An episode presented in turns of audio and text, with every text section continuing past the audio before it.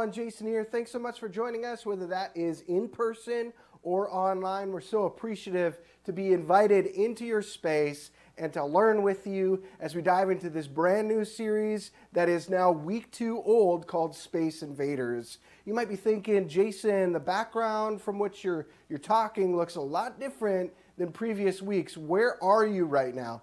Well, I, as well as some of our other staff, are potential close contacts to a suspected COVID 19 case. And so we're all doing our due diligence, exactly what our health region requires, and we're we're isolating and making sure we're taking care of ourselves and getting ready so that we can minister alongside of you and encourage you and inspire you to greater degrees post isolation. So you can join us in praying for our recovery and for the recovery of so many others in our region and around our country and our world that are experiencing this illness.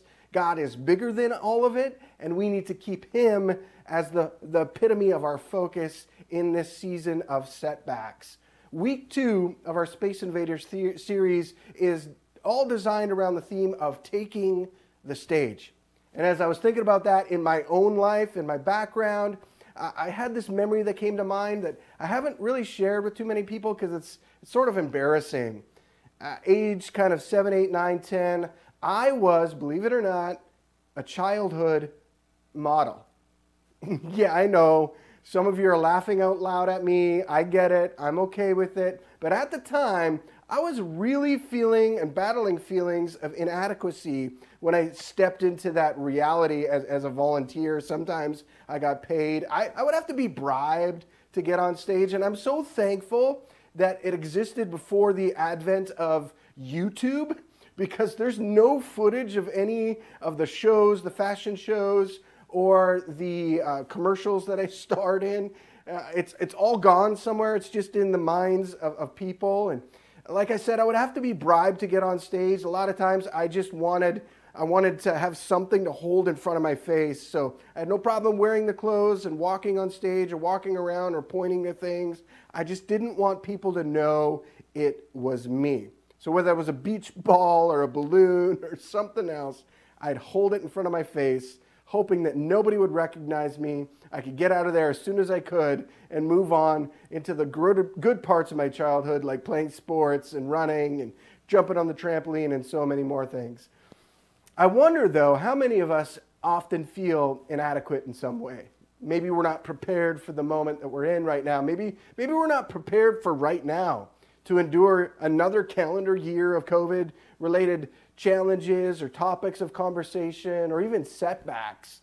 And it's in those moments where we feel inadequate that it's important for you and I to, to push through them when we, are, when we can and when it's applicable for us to do so. What I mean by that is we need to learn a little bit about this sense of resiliency and what it means to, to take the stage even when we feel a little bit unprepared in the moment. We're going to look at the story of a man named Moses, probably one of the more famous figures from the Bible, and we're going to see what we can learn from his story about facing our fears or inadequacies and being used by God to take the stage of our lives that we are in and, and, use it to transform the world around us as God moves through us. It's not about our own doing, it's about God working in us and through us. So if you got a Bible, I want to invite you to turn there with me to the book of Exodus. It's the second book in the Old Testament, the first kind of portion of the Bible. We're going to dig into that a little bit. But before we dig specifically into uh, Moses' story, I want to give you a little bit of background and context before we get to the fourth chapter in the book of Exodus, where we're going to focus on for our time together. What's important to know about Moses is he was one of God's chosen people called the Israelites, or another word to use the same, describe the same a group of people is Hebrews. He grew up in that culture, and this was a group of people that was set apart of all the people groups that existed in the world. They were set apart to be a blessing to the world around them.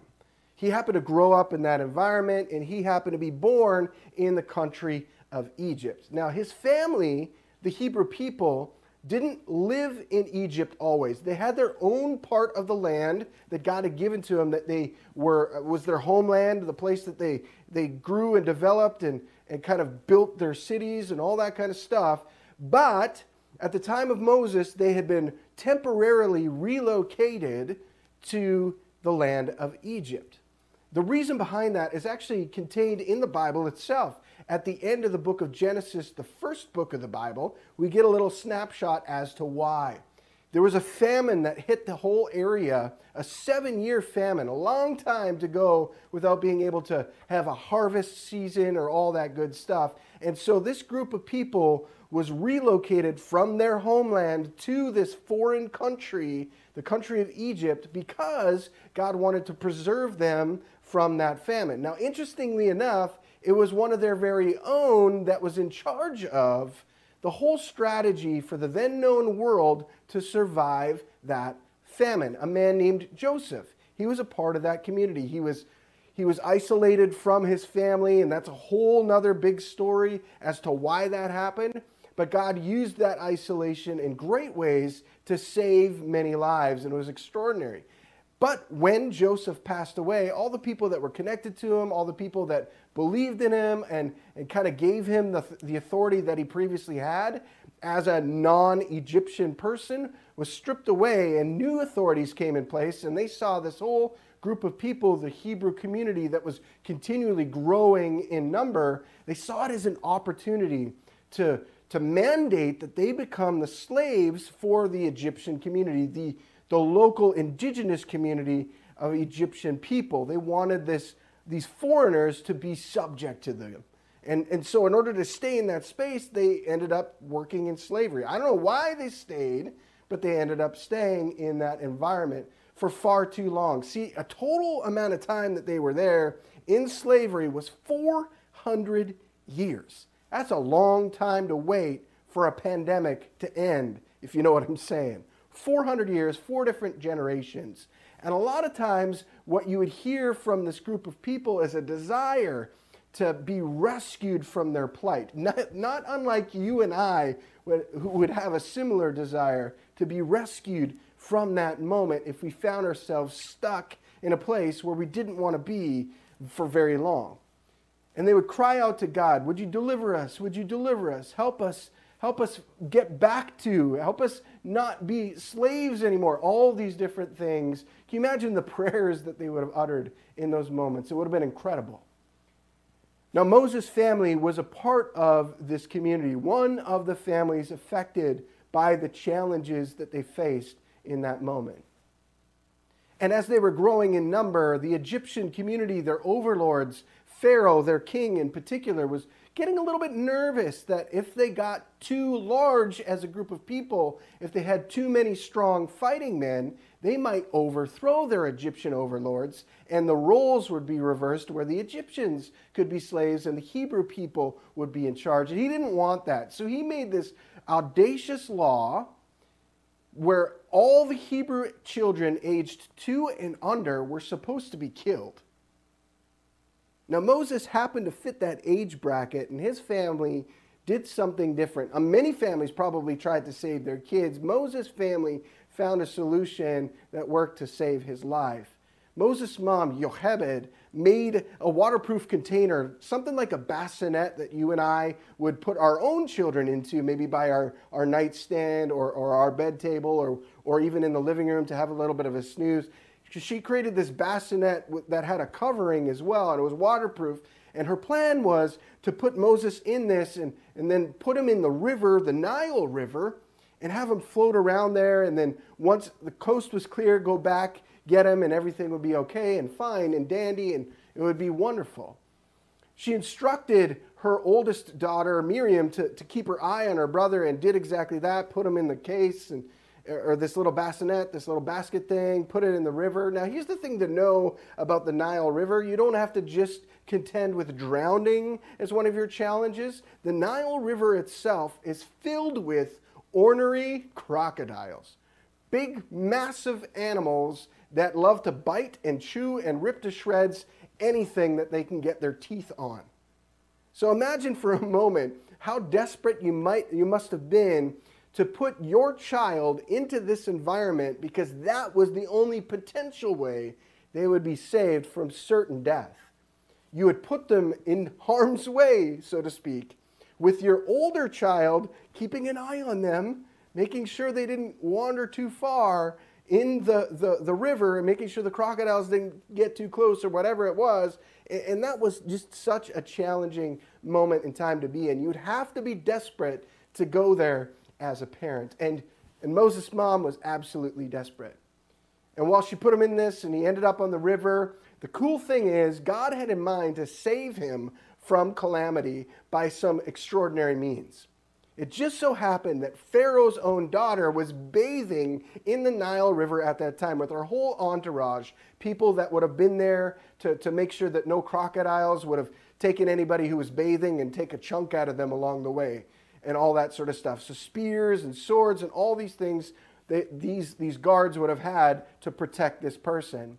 Now, Pharaoh's daughter noticed and saw this thing floating in the water and was curious, got one of her servants to retrieve it, found out it was a Hebrew child, and she was moved with compassion. So much so that she decided to claim this child as her own. It was an incredible, incredible extension of love in that moment. She wanted to save and rescue this child and knew that if she didn't claim it as her own, her father would find a way to end its life because that's what he decreed. So she rescues this child, and interestingly enough, Miriam sees this inter- interaction take place, and, and she says and mentions to, to Pharaoh's daughter that, that she knows of a mom that could take care of this little one, and when the little one was ready, this little one would be brought to the palace and raised as a prince. Moses' own mom got to get him ready for the next adventure of his lifetime, which was to be raised as a prince prince of Egypt. Isn't that incredible? Now, raised as a prince of Egypt, at some point in time, he found out his story of origin, like where he came from, what he was about. I don't know if it happened in a classroom setting. I don't know if he always knew along the way, but at some point in time in his life, he found out that he was not Egyptian born, he was Hebrew born. And that his people that he was genetically connected to were were kind of dominated by this exterior force, the Egyptian community, in so many different ways. And this was hard for him to understand.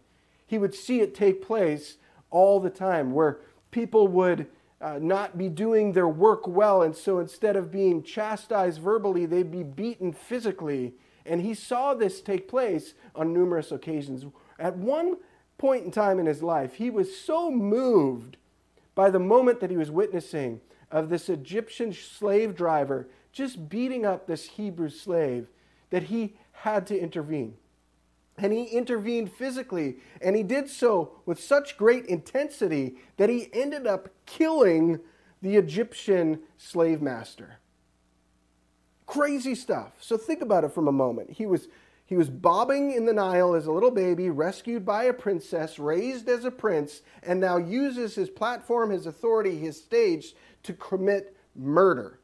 So he panics. He leaves. He flees the area and the space. He gets out of Dodge as quick as he could, which is crazy because as a prince of Egypt, he could have pretty much done whatever he wanted to, whenever he wanted to. He could have explained it away, but instead he ran away from the moment. And I think that's really important for us to understand. There are going to be times where we face a tension or a challenge or a problem, and you and I will have to make that decision. Do we stand there and work through it, or do we run away from it, leaving behind chaos and calamity and mess in the wake of our unwillingness to walk through the challenge that's in front of us? He ends up fleeing into the wilderness, and oftentimes the Bible uses that to describe people that don't know where to go next. They just go to the wilderness because that's a place to escape. And so he escapes to the wilderness, and slowly and surely he starts rebuilding his life. He gets married, he has a family, he becomes a shepherd of livestock. He gets to hang out with all sorts of different types of people who do not know that he was once a prince of Egypt. And it's in this moment of obscurity, it's in this environment, it's in this different stage of life that something amazing happens. God finds him. God finds him right where he is, right in that space where he wanted to remain hidden. God still finds him. and he starts speaking to him. And he speaks to him through extraordinary means. He's out tending the sheep one time, and this is encapsulated in Exodus chapter 3. And he sees this bush, this shrub, that's seemingly on fire, but it's not being burned up. And as he steps closer, he hears this voice from the heavens telling him that this is God, this is I am, this is the God of his forefathers there to meet with him. He's instructed to take off his sandals because he's standing on holy ground and he has this interaction and conversation with God. And God shares with Moses, I have heard the plight of my people, I've heard their cries, and I want to rescue them. I want to rescue them from their circumstances. And more importantly than that, Moses, I want to use you to help rescue my people. Crazy. Moses knew that his people were trapped in Egypt. God was asking him to go back to the very place that he ran from. How could he do that? And so he started coming up with a list of excuses and reasons why he wasn't the guy to go. He should pick somebody else.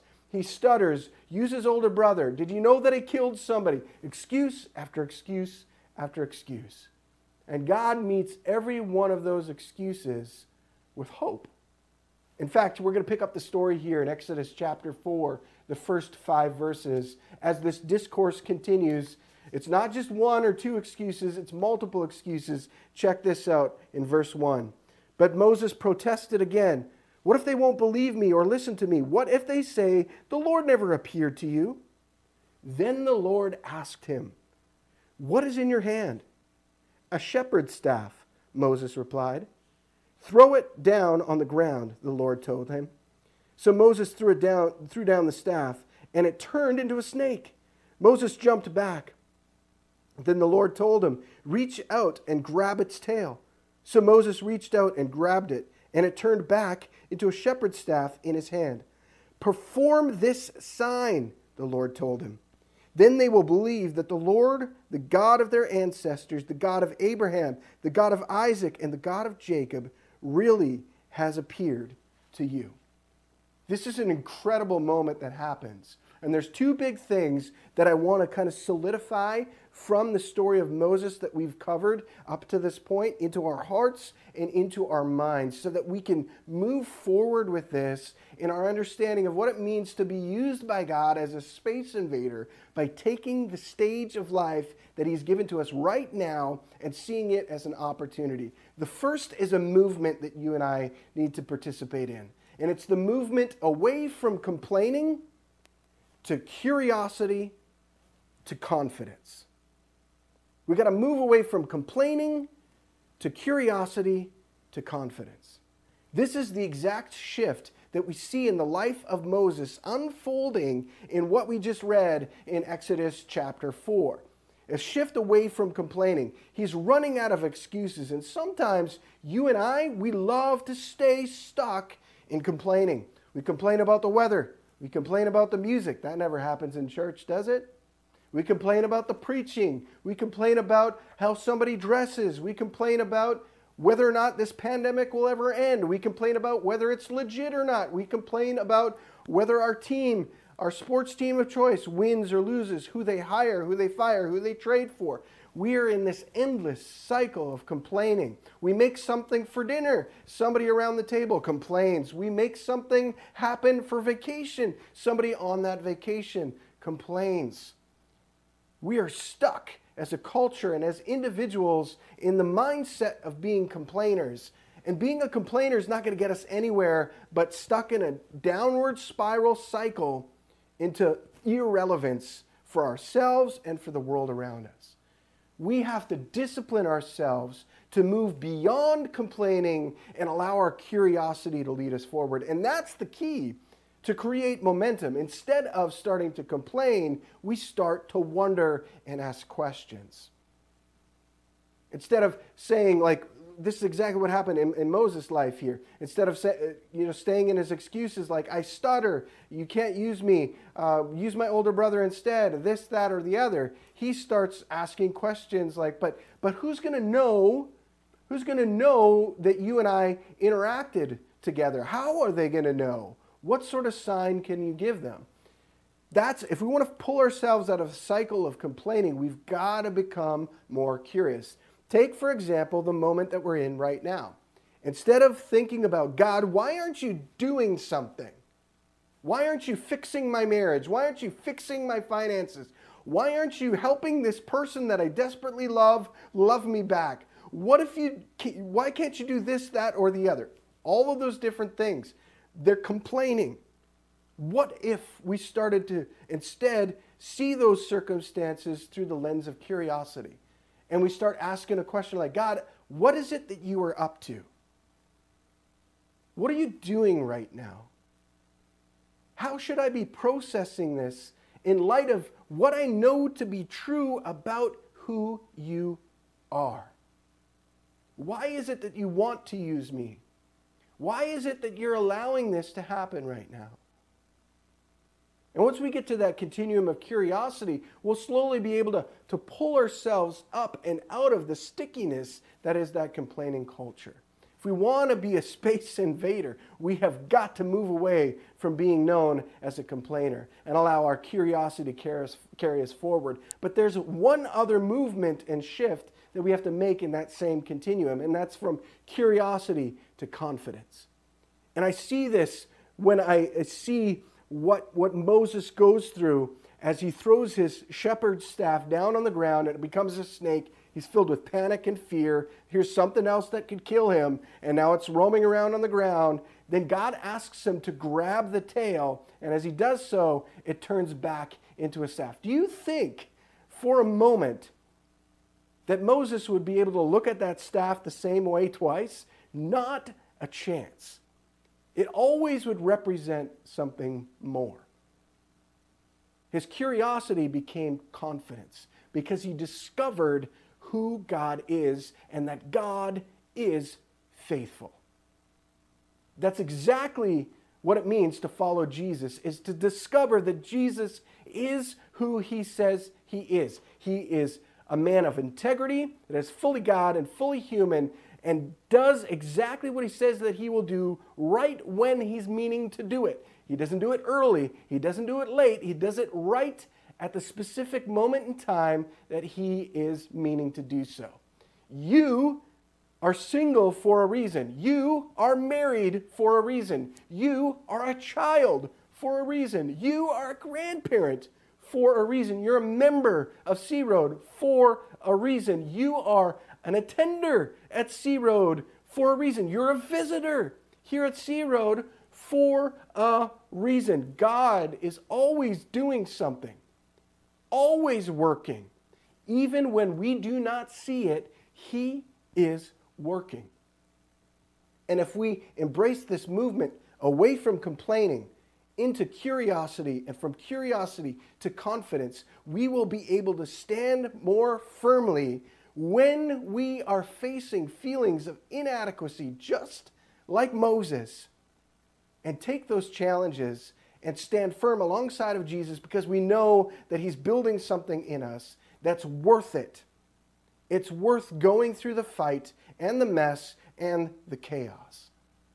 That's the first thing that I want us to remember from this story. Let's make that shift in our everyday lives in a small, practical way, away from complaining to curiosity to confidence. Let's discipline ourselves in that mindset, those mental pathways, trusting that Jesus knows what he's doing even when we do not understand it. And there's going to be a lot of different times in our lives that we do not understand logically or emotionally what God might be doing. But we can trust that God is still God, even in those moments of chaos.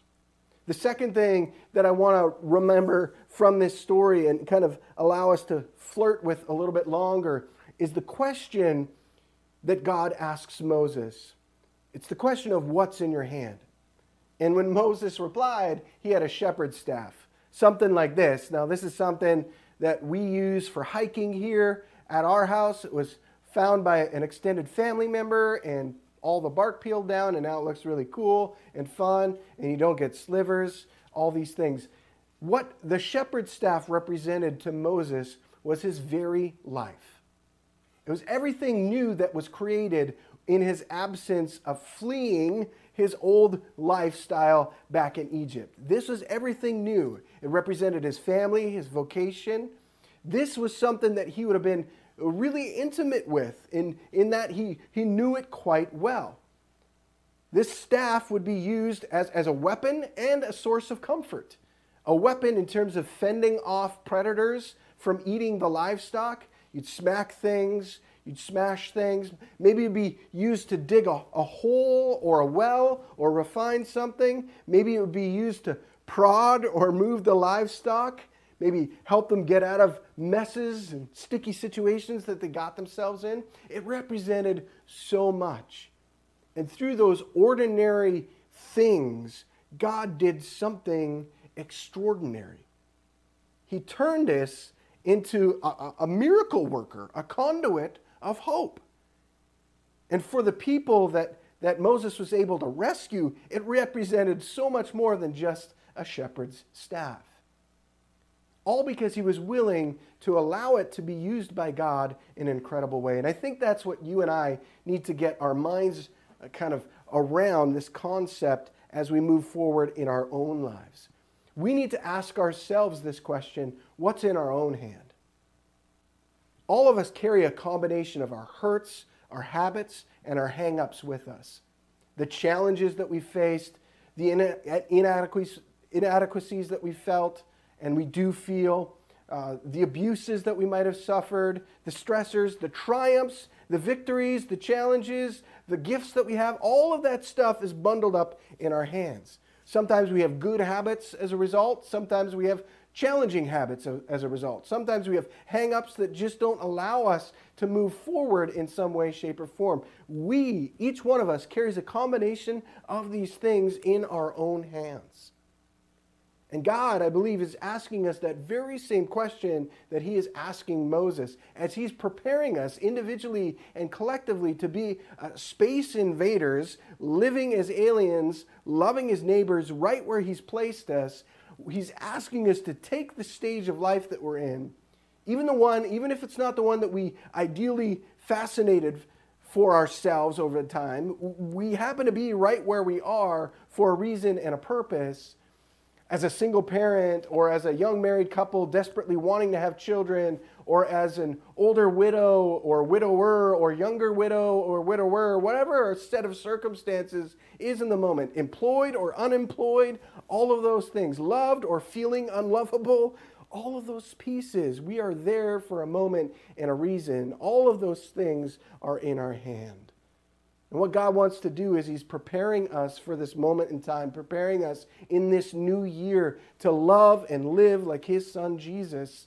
He's asking us for what's in our hand. He's asking us to do exactly what He invited Moses to do to take what's in our hand and throw it down on the ground.